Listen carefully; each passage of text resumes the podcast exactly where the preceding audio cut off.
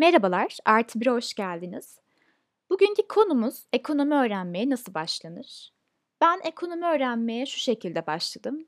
Bilkent işletme, daha sonra Boğaziçi Finans Mühendisliği derken ekonomi hakkında hem bir fikrim oluştu hem de ilgim oldu. Ee, ama her Türk insanının ekonomi öğrenmesi gerektiğini düşünüyorum. Çünkü şu an e, hali hazırda içinde bulunduğumuz durumu anlamamız gerekiyor. Dünyadaki konumumuzu anlamamız lazım. Kendimizi geliştirmemiz için bunu bilmemiz şart.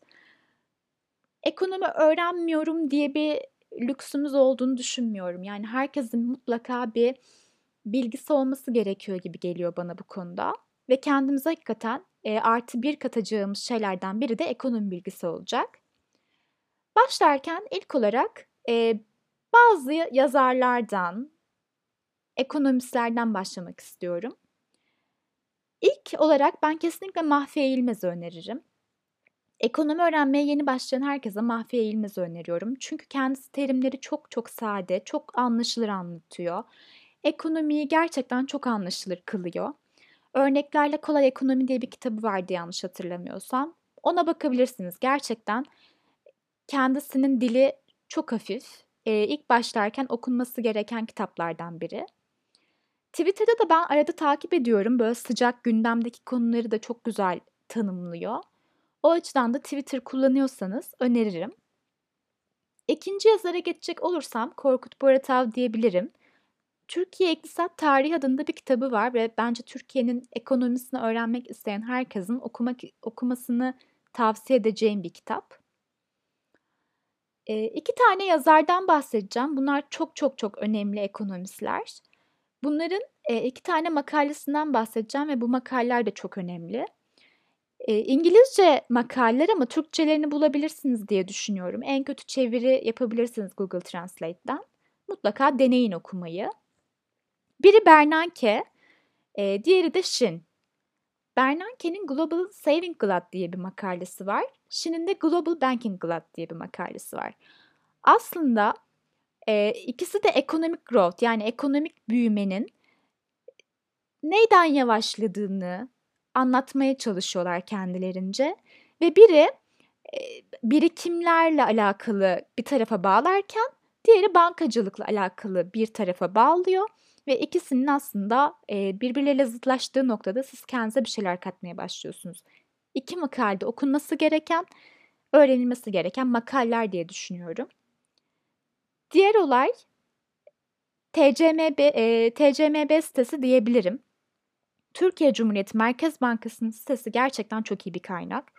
Araştırmalar, yayınlar diye bir sekme var ve oraya bakabilirsiniz. Çok güzel makaleler oluyor, çok güzel yayınlar oluyor. Bu şekilde bence bu kaynaklardan epey ilerleme kaydedebilirsiniz. Diğer konuya geçelim. Eğilmesi gereken konular. Ekonomi öğrenirken hangi konulara daha çok önem vermeliyiz? Ben bunu kendimce e, birkaç başlıkla topladım. İlki monetary policy dediğimiz para politikası. Bir ülkenin para politikasını öğrenmek, ekonomiyi öğrenmek için çok çok çok önemli. Para politikasını dediğim gibi araştırarak, e, bazı kaynaklardan, makalelerden okuyarak öğrenebilirsiniz. Trilenma, bu yabancı bir kavram. E, fakat bunu da kesinlikle e, öğrenilmesi gerektiğini düşünüyorum. Çünkü şu an money supply dediğimiz yani para e, o dünyadaki o paranın neden sıkışık olduğunu, likidite sıkıntılarının neden yaşandığını çok çok güzel ele alan bir e, makale demeyeyim ama yani konu. Bunu gerçekten incelemek gerekiyor. Diğer şey faiz oranları. Gecelik faiz, işte ne bileyim repo faizi, e, bir sürü faiz oranı var bildiğiniz üzere. E, ve bu faiz oranlarının neye göre değiştiğini, neye göre belirlendiğini, niye işte bir gece kalkıyoruz faizler işte arttı, bir gece kalkıyoruz azaldı. Ya bunlar niye oluyor? Sebebini anlamak çok mühim bence. Diğer şey analitik bilanço. Türkiye'nin analitik bilançosunu bilmemiz şart. TCMB'nin sitesinde istatistik diye bir sekme var ve analitik bilançoyu oradan okuyabilirsiniz. Burada özellikle şunu tavsiye ediyorum. Bir önceki seneyle hatta ondan da önceki seneyle karşılaştırma yapmak çok mühim. Yani gelişmemi kaydediyoruz, bir gerileme mi söz konusu, bilançodan anlamak çok çok kolay ve elzem bir olay bilanço okumak. Diğer konu gayri safi milli hasıla, GDP dediğimiz olay. Bir ülkenin üretimini, gelişimini çok güzel gösteren bir değer ve buna da gerçekten bununla alakalı da bir sürü makale bulabilirsiniz. Bir sürü istatistik bulabilirsiniz. Bu da bakılması gereken bir detay diye düşünüyorum. Enflasyon e, ve exchange rate yani kurlar. Bu iki konu aslında o kadar önemli ki yani özellikle şu anda Türkiye'nin durumunu düşünürsek işte enflasyon aldı başını gidiyor.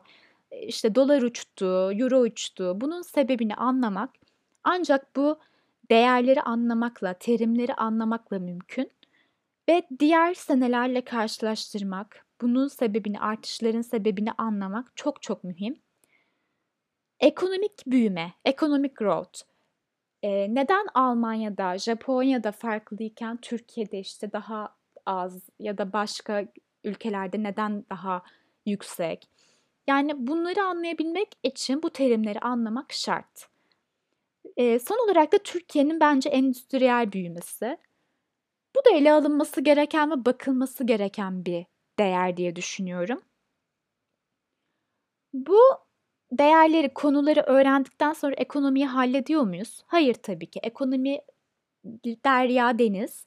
Sürekli okumanız gerekiyor, sürekli takip etmeniz gerekiyor ama ben burada temel konulardan bahsediyorum. Yani bunları öğrendiğinizde en azından karşınıza güncel bir konu geldiğinde onu anlamanız ve yorumlamanız daha kolay oluyor. Ee, bir senaryo ile karşılaştığınızda bunu yorumlamanız gerçekten kolay oluyor. O yüzden bence başlangıç için oldukça iyi bir yöntem. Ee, bu yayından sonra başka ekonomiyle alakalı yayınlar da yapacağım. Çünkü dediğim gibi Derya Deniz yani 8-9 dakikaya sığdırmak çok mümkün değil. Umarım beğenmişsinizdir, hoşunuza gitmiştir. Umarım bu makaleleri ve kitapları okumaya başlarsınız ve ekonomi hakkında bilgi sahibi olursunuz biraz da olsa. Kesinlikle ekonomi bilmek, anlayabilmek kendimize artı bir katacağımız şeylerden biri. Teşekkür ediyorum. Hoşçakalın, kendinize iyi bakın.